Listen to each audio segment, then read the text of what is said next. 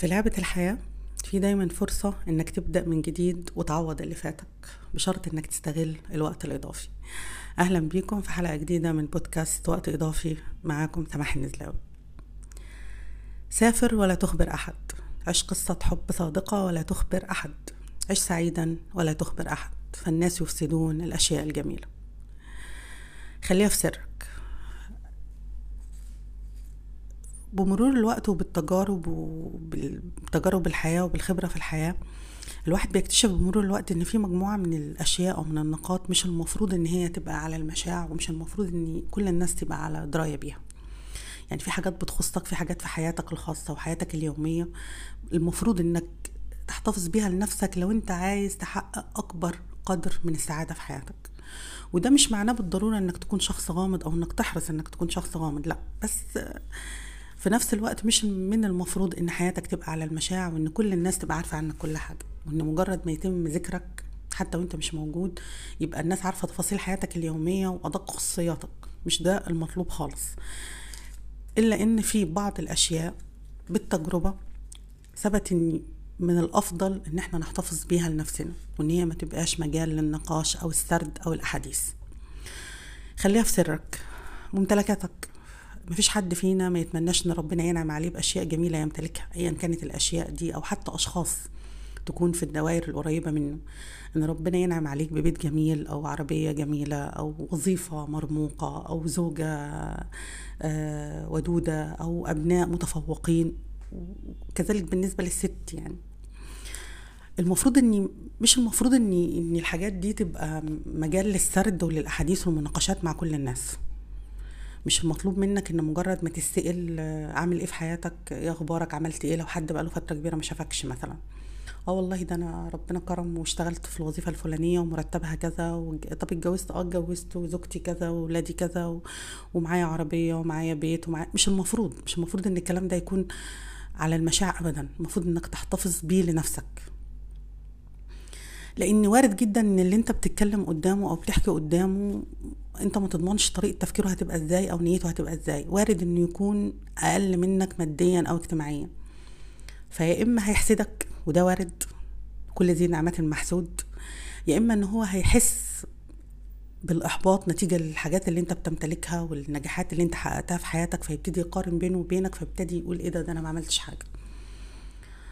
ده في سني أو زميلي أو دفعتي أو إحنا كنا نعرف بعض في نفس في نفس التوقيت من العمر وفي نفس الوقت هو عمل وعمل وعمل وحقق وأنا ما حققتش حاجة فيحس بنوع من الإحباط. وارد جدا إن برضو يتفسر الكلام ده على إنه نوع من التباهي أو التفاخر باللي أنت بتملكه. فليه تحط نفسك في الموقف ده؟ كل النعم اللي ربنا أنعمك عليها أنعم عليك بيها احتفظ بيها لنفسك. خلي العناوين العمومية مثلا أو الكلام العام هو مجال الحديث وبلاش دخول في تفاصيل. آه أنت بتشتغل؟ آه الحمد لله تمام. مرتاح في شغلك؟ آه الحمد لله. ربنا كرم بوظيفة كويسة. بس ولا بشتغل إيه ولا مرتبي كام ولا تفاصيله ولا مرتاح ولا تعبان. اتجوزت؟ آه اتجوزت. خلفت؟ آه خلفت. بدون ذكر تفاصيل. بدون ذكر انت إيه اللي بتملكه وايه اللي ناقصك وإيه كل الكلام ده مش من مصلحتك ان حد يعرفه عنك. أهدافك وأحلامك. والحقيقة إن علم النفس كلمنا بشكل مفصل في موضوع الأهداف والأحلام ليه إحنا المفروض إن إحنا نحتفظ بيها لنفسنا؟ وإني مش المفروض إن أنا أقول أنا ناوي على إيه أو أنا بحلم بإيه أو أنا بخطط لإيه أو أنا هدفي الجاي كذا. علم النفس بيقول لنا إنك لما بتتكلم عن أهدافك وأحلامك وبتلاقي دعم من اللي حواليك. يعني انت قاعد بتتكلم عن حلم من أحلامك قدام حد قريب منك ايا كان مثلا. الشخص ده مدى القرب اللي بينك وبينه. فلقيته شجعك ودعمك وقال لك آه برافو وال... وانت تقدر تعمل كذا وإن شاء الله هتبقى ناجح و و. من غير ما تشعر ده بي بيولد عندك نوع من أنواع الرضا. تمام؟ ومخك في الحالة دي بيفرز هرمون اسمه هرمون الأندروفين. الأندروفين ده بيخلي الحماس الشديد جدا في إنك تحقق الحلم أو تحقق الهدف. بيتحول لنوع من أنواع الرضا. يعني إيه الرضا؟ يعني آه ده أنا فعلا بترضى عن بيبقى في رضا عن نفسك وعن حلمك. بتقول لنفسك أنا بفكر صح. أنا كان عندي حق لما فكرت كده. أنا اتكلمت مع فلان ودعمني وقال لي صح فأنا عادي لو ما عملتش النهارده هعمل بكرة.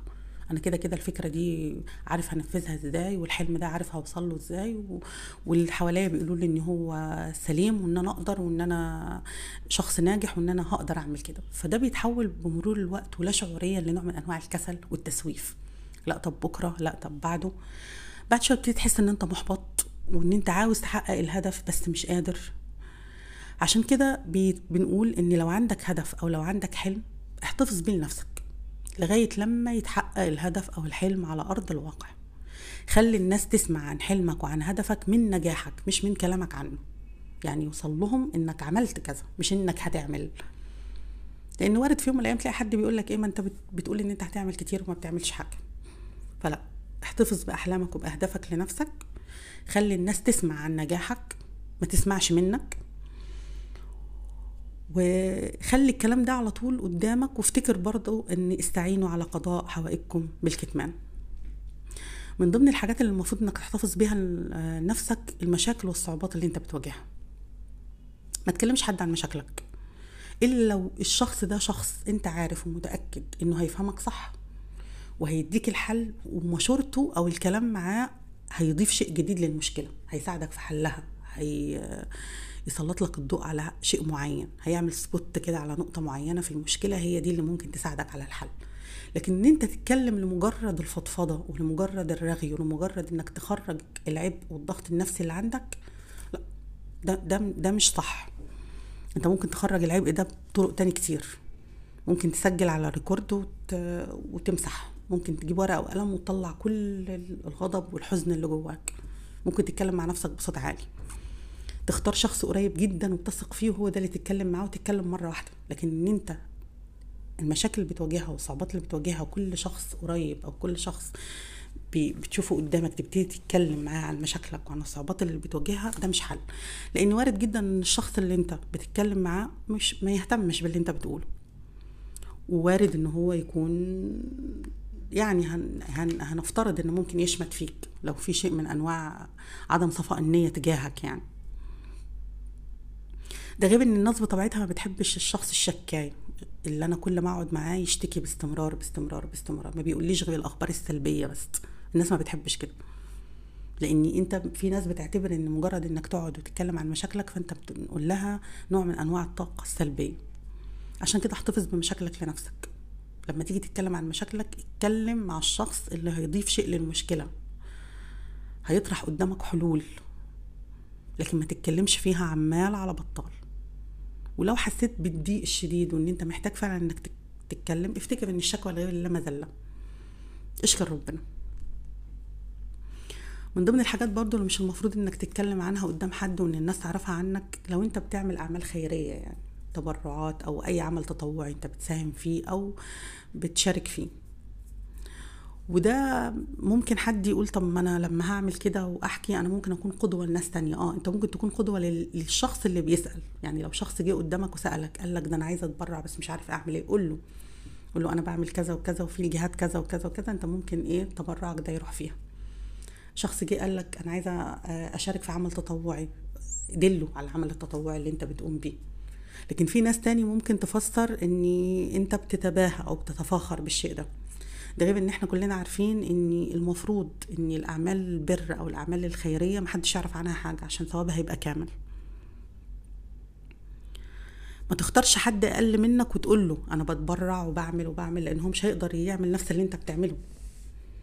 اختار الناس اللي ممكن تقلدك أو الشخص اللي بيسألك ومش عارف يعمل إيه بالظبط. هم دول الناس اللي تتكلم عنهم قدام أعمالك. الخيرية. ده مش كده بس ده في رأي كمان بيقول لك إن أنت لما بتتكلم عن العبادات يعني لو بتتكلم عن صلاة أو قراءة قرآن أو تردد على المسجد باستمرار أو صيام أنت ممكن بمرور الوقت تبطل تعمل الكلام ده.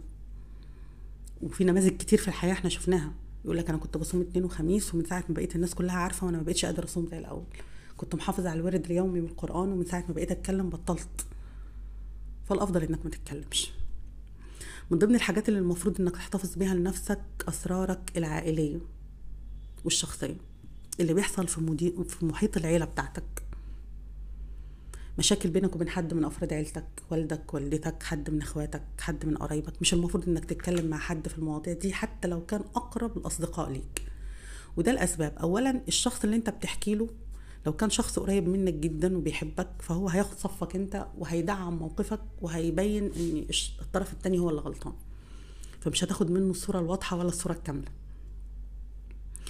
الحاجة التانية إن هو ممكن يتخطى حدوده في الكلام أو في, في النقد للطرف اللي أنت بتتكلم عنه. فده مش هيبقى شيء كويس. إن هو ممكن يصدر أحكام خاطئة عن الشخص اللي أنت بتتكلم عنه. يعني فرضا إن أنت في مشكلة بينك وبين والدك أو والدتك ورحت لأقرب صديق أو صديقة ليا واتكلمت معاها في المشكلة. فأكيد أنا هتكلم في المشكلة من وجهة نظري أكيد مش هطلع نفسي أنا اللي غلطانه فبالتالي هي هتصدر أحكام غلط على والدتي مثلا. آه، أو ممكن تتخطى حدودها في الكلام كنوع من أنواع التأييد ليا. هتبقى في نوع من الأصدقاء أو الأشخاص القريبين مننا اللي دايما بيبقى عندهم فكرة إن أنا أبقى في صفك على طول الخط عشان أكسبك وعشان ما أخسركش. فمش هيديك التقييم الصح للمشكلة أو مش هيقول لك إن أنت غلطان. ده غير إن المشاكل العائلية بتتحل لكن نظرة الناس اللي حوالينا لأهلنا وأصدقائنا وقرايبنا اللي بينا وبينهم مشاكل ما بتتغيرش. والانطباعات بتدوم.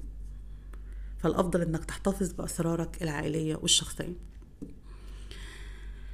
من ضمن الحاجات وأهم الحاجات اللي المفروض تحتفظ بيها لنفسك حياتك الشخصية. حياتك الشخصية دي حاجة ملك ليك لوحدك وعشان كده أنا أنا قررت إن أنا أختم بيها البودكاست في الأشياء المفروض إن أنت لا تخبر عنها أحد أو تحتفظ بيها لنفسك. حياتك الشخصية أحلامك طموحاتك أهدافك القرارات بتاعتك كل دي حاجات أنت المسؤول عنها مش المفروض إن الناس تبقى تعرف بتعرف عنها حاجة. أنت اللي هتتحمل نتائجها. وده مش معناه برضو إن أنت تكون غامض لكن لازم تبقى وصلت لمرحلة من النضج إنك تعرف إيه اللي يتقال وإيه اللي ما يتقالش. إيه اللي تحتفظ بيه لنفسك بس وإيه اللي ممكن تشارك بيه الآخرين.